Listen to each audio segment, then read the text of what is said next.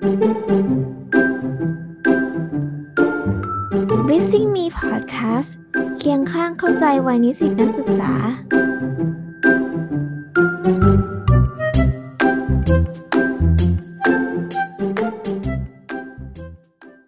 สวัสดีค่ะ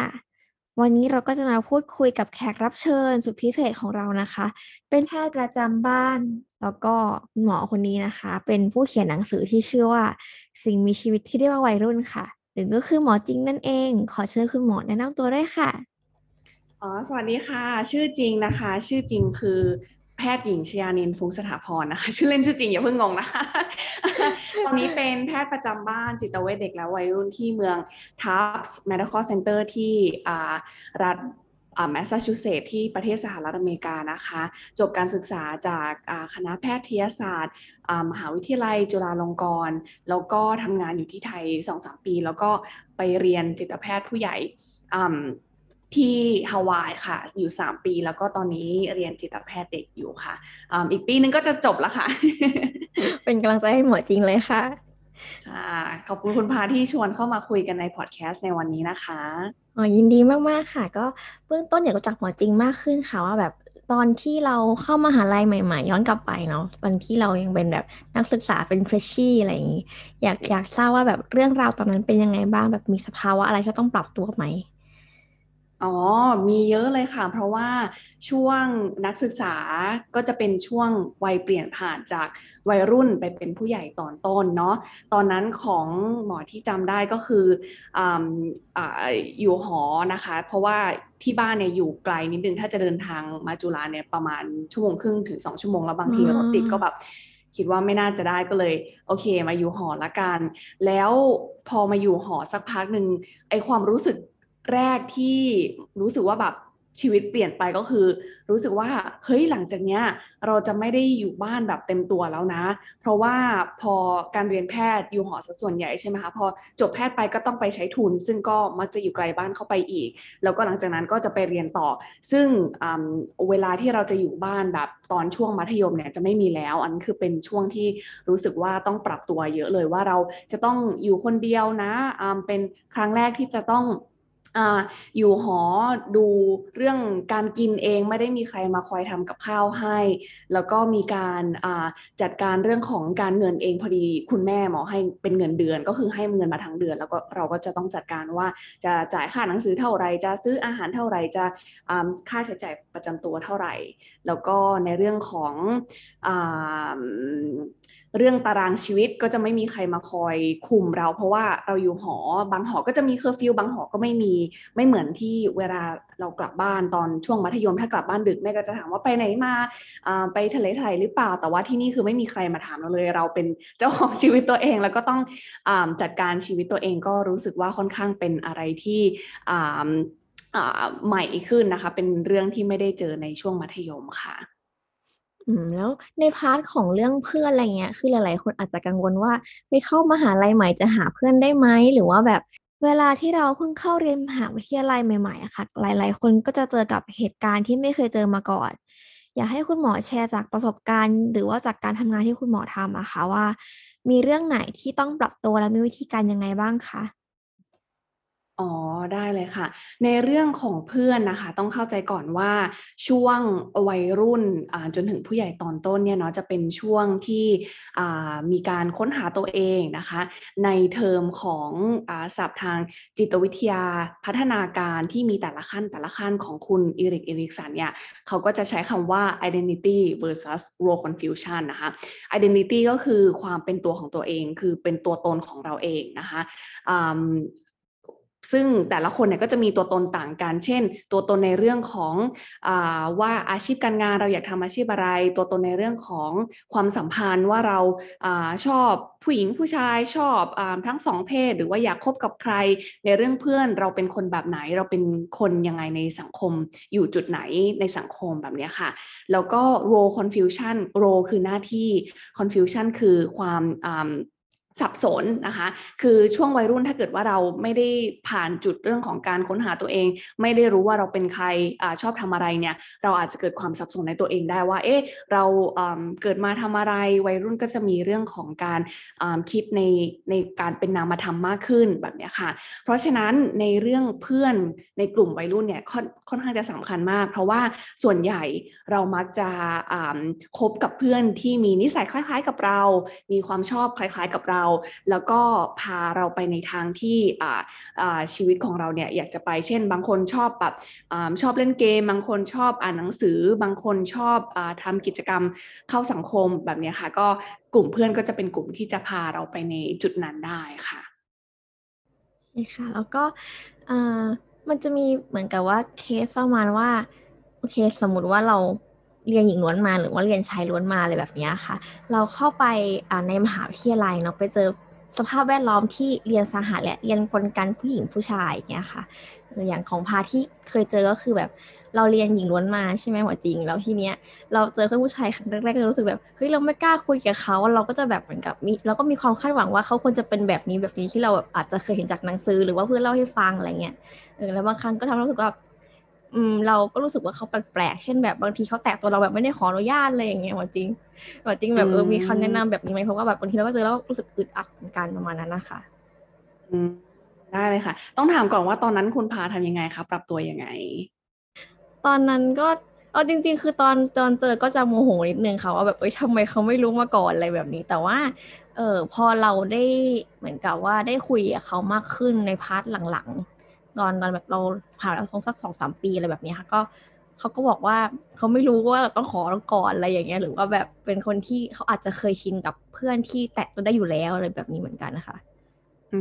ม ค่ะ อันนี้ก็เป็นตัวอย่างที่ดีเนาะในเรื่องของการปรับตัวนะคะ เพราะว่าพอเราอยู่ชั้นมหาวิทยาลัยแล้ว แต่ละคนก็จะมาจากต่างที่กันต่างพ่อต่างแม่ต่างครอบครัวต่างสังคม บางคนก็มาจากหญิงล้วนอย่างเช่นคุณพา หรือว่าบางคนอย่างเพื่อนคุณพาก็มาจากสหาซึ่งมีการแบบ แต่ตัวเพื่อนเพศตรงข้าม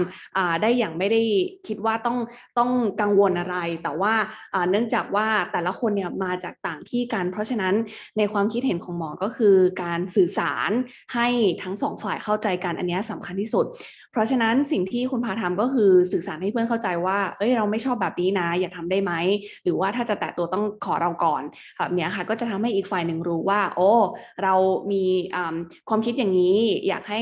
เพื่อนปฏิบัติกับเราแบบนี้ แล้วส่วนใหญ่เพื่อนที่ดีเขาก็จะเข้าใจเราใช่ไหมคะเขาก็จะแบบอ๋อโอเค เพราะว่าเธอมาจากกิ่งล้วนเธอก็เลยไม่ชอบให้ผู้ชายมาแตะตัวรู้สึกว่าไม่สบายใจ งั้นเราก็จะไม่แตะตัวเธอหรือว่าถ้าเราจะแตะเราจะขออนุญาตก่อน แต่ว่าเพื่อนบางคนที่อาจจะไม่ได้ใส่ใจความรู้สึกเราเท่าไหร่ ก็อาจจะมีการยังทำต่อทำให้เราไม่สบายใจแบบนี้ค่ะ ก็อาจจะเป็นการสกรีนคนที่จะไม่ใช่เพื่อนที่แท้จริงของเราออกไปได้เหมือนกัน เพราะว่าถ้าเราสื่อสารออกไปแล้ว แต่ว่าเขายังทำสิ่งที่เราไม่ชอบอยู่ ก็อาจจะเป็นเวลาที่ต้องมาทบทวนดูแล้วว่า โอ้คนคนนี้เราจะคบต่อไหมหรือว่าเราจะพอแล้วไม่ไม่คบกับคนคนนี้ต่อแล้วก็ไปคบกับเพื่อนที่ทำให้เราสบายใจดีกว่าค่ะ อืมฟังคุณหมอก็รู้สึกแฮปปี้มากขึ้นค่ะแบบเออมันมีทางออกตรงนี้แล้ว ใช่เลยค่ะ ก็อย่างที่คุณพาทำก็คือถูกต้องแล้วค่ะ ความรักครั้งแรกในมหาวิทยาลัย อืม เราก็จะไม่รู้ว่าต้องวางตัวกับเขายังไงอะค่ะ บางครั้งก็จะแบบโกรธกันแล้วก็อยากรู้ว่าแบบเฮ้ยทำไมเขาเงียบแล้วหายไปเลย เพราะว่าเราแค่อยากรู้ว่าเกิดอะไรขึ้น อืมค่ะ ในเรื่องของความรักเนาะในช่วงจะมัธยมมหาวิทยาลัยส่วนใหญ่ก็จะเป็นวัยที่หลายหลายคนมีความรักครั้งแรกนะคะ แล้วก็ต้องเข้าใจก่อนว่าเวลาเราทำอะไรครั้งแรกเราก็จะไม่อาจจะไม่รู้ว่าจะต้องทำยังไงใช่ไหมคะ เหมือนกับ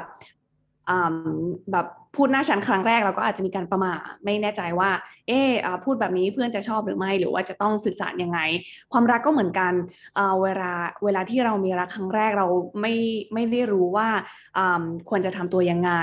อีกฝ่ายหนึ่งเขาจะชอบไหมหรือว่าเขาจะไม่ชอบ แล้วสไตล์การสื่อสารเป็นยังไงนะคะซึ่ง พอมันเป็นครั้งแรกก็อยากจะแนะนำให้ทุกคนทำตัวสบายๆนะคะเพราะว่าเราไม่ไม่ได้เกิดมาพร้อมกับคู่มือที่บอกว่าแบบจะรักอีกคนนึงต้องทำยังไงจะปฏิบัติจะปฏิบัติตัวยังไงให้อีกฝ่ายหนึ่งอชอบเราแบบนี้ใช่ไหมคะ เราไม่ได้เกิดมาพร้อมกับคู่มือเรานั้น เราก็ต้องอทดลองกันไปนะคะ แล้วก็คล้ายๆกับเพื่อนนะคะ คนรักก็เหมือนกันมาจากต่างพ่อต่างแม่ต่างครอบครัว ต่างวัฒนธรรม ถ้าบางคนคบกับแฟนต่างชาติ อาจจะมีอะไรที่ต้องปรับตัวเข้าหากันเยอะหน่อยนะคะ ในเรื่องของสไตล์การสื่อสารที่คุณพาพูด หมอคิดว่าสำคัญก็คือถ้าเกิดว่าเรามีสไตล์การสื่อสารที่ไม่ตรงกันเนี่ยอาจจะทำให้มีการเข้าใจผิดกันมากขึ้น แล้วก็เวลาที่มีความทะเลาะกัน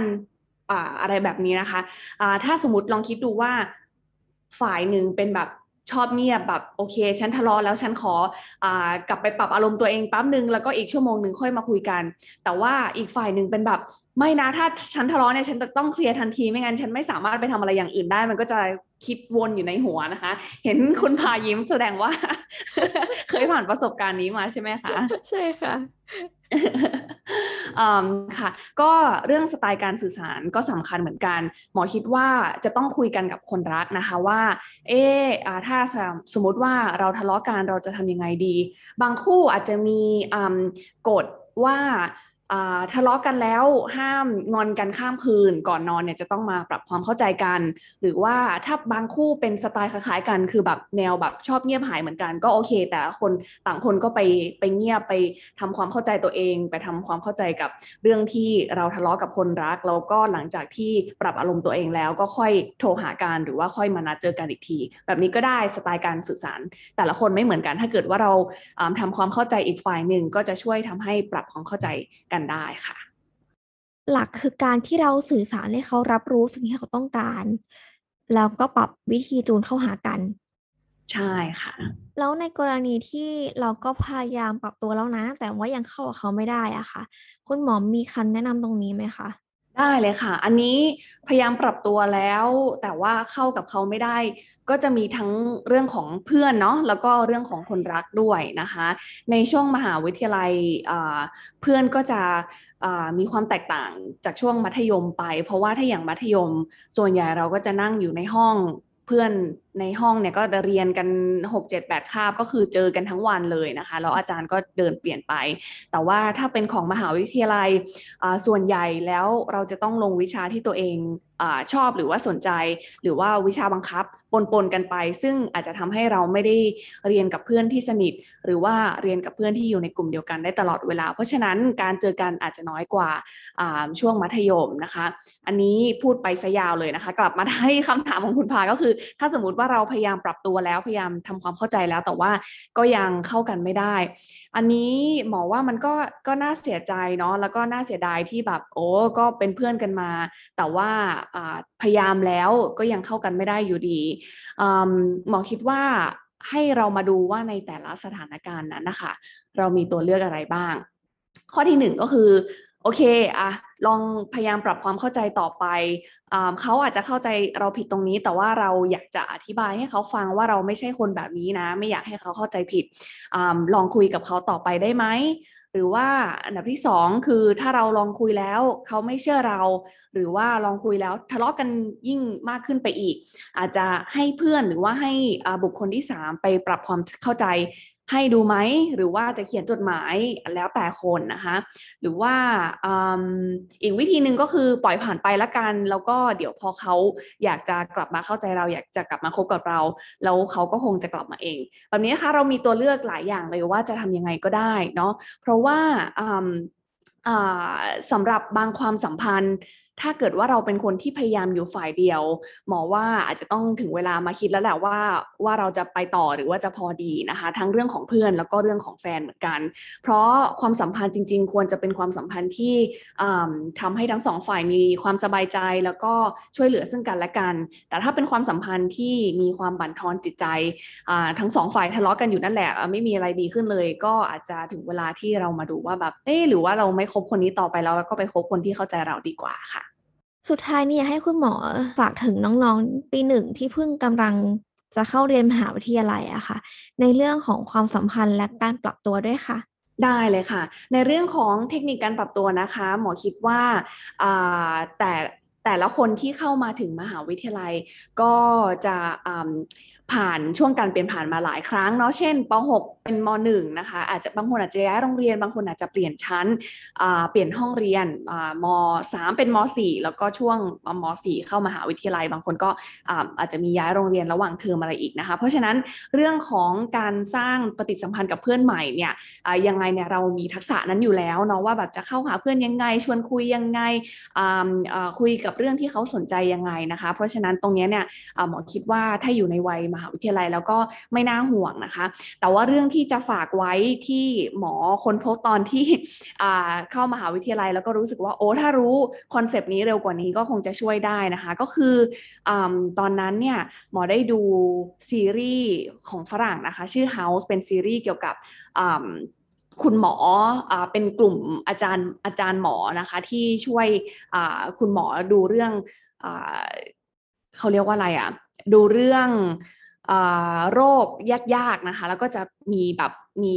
คุณหมอหลายคนที่มารวมกลุ่มกัน แล้วก็ดูโรคอะไรพวกนี้นะคะ แล้วเขาก็อาจจะมีแบบไปกินข้าวด้วยกันบ้างนะคะ คุยเล่นกันบ้าง แล้วทีนี้มันเกิดมีผู้หมอผู้หญิงกับหมอผู้ชายที่ทะเลาะกันนะคะ แล้วก็มีแบบทะเลาะกันใหญ่โตมาก แล้วหมอผู้หญิงก็พูดว่าแบบ I thought we are friends ก็คือแบบนี่ฉันคิดว่าเราเป็นเพื่อนกันนะ แล้วหมอผู้ชายก็ตอบว่า no we not friends we colleagues นะคะคือคืออไม่เราไม่ใช่เพื่อนกันนะ เราแค่เพื่อนร่วมงาน แล้วตอนนั้นหมอแบบดูแล้วก็แบบ เฮ้ยมันแบบเหมือนแบบเกิดความปิ๊งใน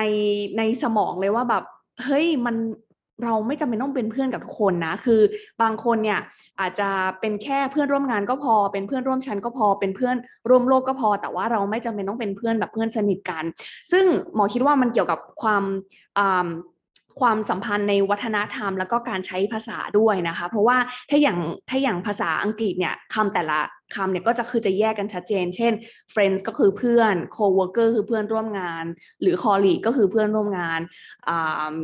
classmate คือเพื่อนร่วมชั้นแบบนี้ค่ะ แต่ว่าถ้าเป็นภาษาไทยคือมันจะมีคำว่าเพื่อนหมดเลย เพื่อนสนิทเพื่อนร่วมงานเพื่อนร่วมชั้นแบบนี้นะคะทำให้ในวัฒนธรรมของคนไทยเนี่ยไอความสัมพันธ์เนี่ยอาจจะเบลอๆนิดนึงว่าแบบโอเค ทุกคนเป็นเพื่อนกันหมดเลย แต่ว่าจริง ๆ แล้วเราไม่จำเป็นต้องเป็นเพื่อนกับทุกคน เราเป็นเพื่อนกับคนที่ทำให้เราสบายใจก็พอค่ะ อันนี้ถามสั้นแต่ตอบยาวมากนะคะ แต่หวังว่าทุกคนจะนำความรู้แล้วก็ประโยชน์ที่ได้จากพอดแคสต์นี้ไปใช้ในเรื่องของการปรับตัวเข้าชั้นมหาวิทยาลัยค่ะ เรียกได้ว่าวันนี้เราได้เทคนิคการปรับตัวจากหมอจริงไปเยอะมากๆเลยค่ะ ตั้งแต่เรื่องของเพื่อนไปจนถึงเรื่องของแฟน เช่นเรื่องที่ว่าอ่าเราคนเรามีบุคลิกชุดความคิดและสไตล์การสื่อสารที่แตกต่างกัน สิ่งสำคัญของเรื่องนี้เลยก็คืออ่าการสื่อสารและ การปรับวิธีการเข้าหากัน หรือหรือถ้าเราพยายามแล้วนะก็ยังปรับตัวเข้ากับเขาไม่ได้ ให้เราดูว่าแต่ละสถานการณ์เนี่ยเป็นยังไงแล้วก็จะมีขั้นตอนดังนี้ค่ะ ก็คือหนึ่งดูสถานการณ์ว่ามีอะไรที่เราเข้าใจผิดหรือเปล่าสองก็คือถ้าเราลองคุยแล้วเนี่ยยังทะเลาะกันมากขึ้นเรื่อยๆ ให้เราลองหาวิธีปรับความเข้าใจ เช่น เขียนจดหมายหรือว่าให้บุคคลที่สามช่วย และสามก็คือ ให้เวลากับตัวเราเองเนี่ยแหละ ทบทวนว่าจะไปต่อหรือพอแค่นี้ดี เพราะว่าความสัมพันธ์เนี่ยก็คือ ไม่ใช่เรื่องที่เราต้องเก็บมาบั่นทอนจิตใจ ไม่ว่าจะเป็นกับเพื่อนหรือกับแฟน แต่ความสัมพันธ์เนี่ยมันก็คือความสบายใจที่เราจะไปต่อกัน สุดท้ายนี้ในพอดแคสต์นี้นะคะ ก็ขอขอบคุณคุณหมอจริงมาก ๆ เลยค่ะ ค่ะ ขอบคุณมากค่ะ คุณพา สวัสดีค่ะ สวัสดีค่ะ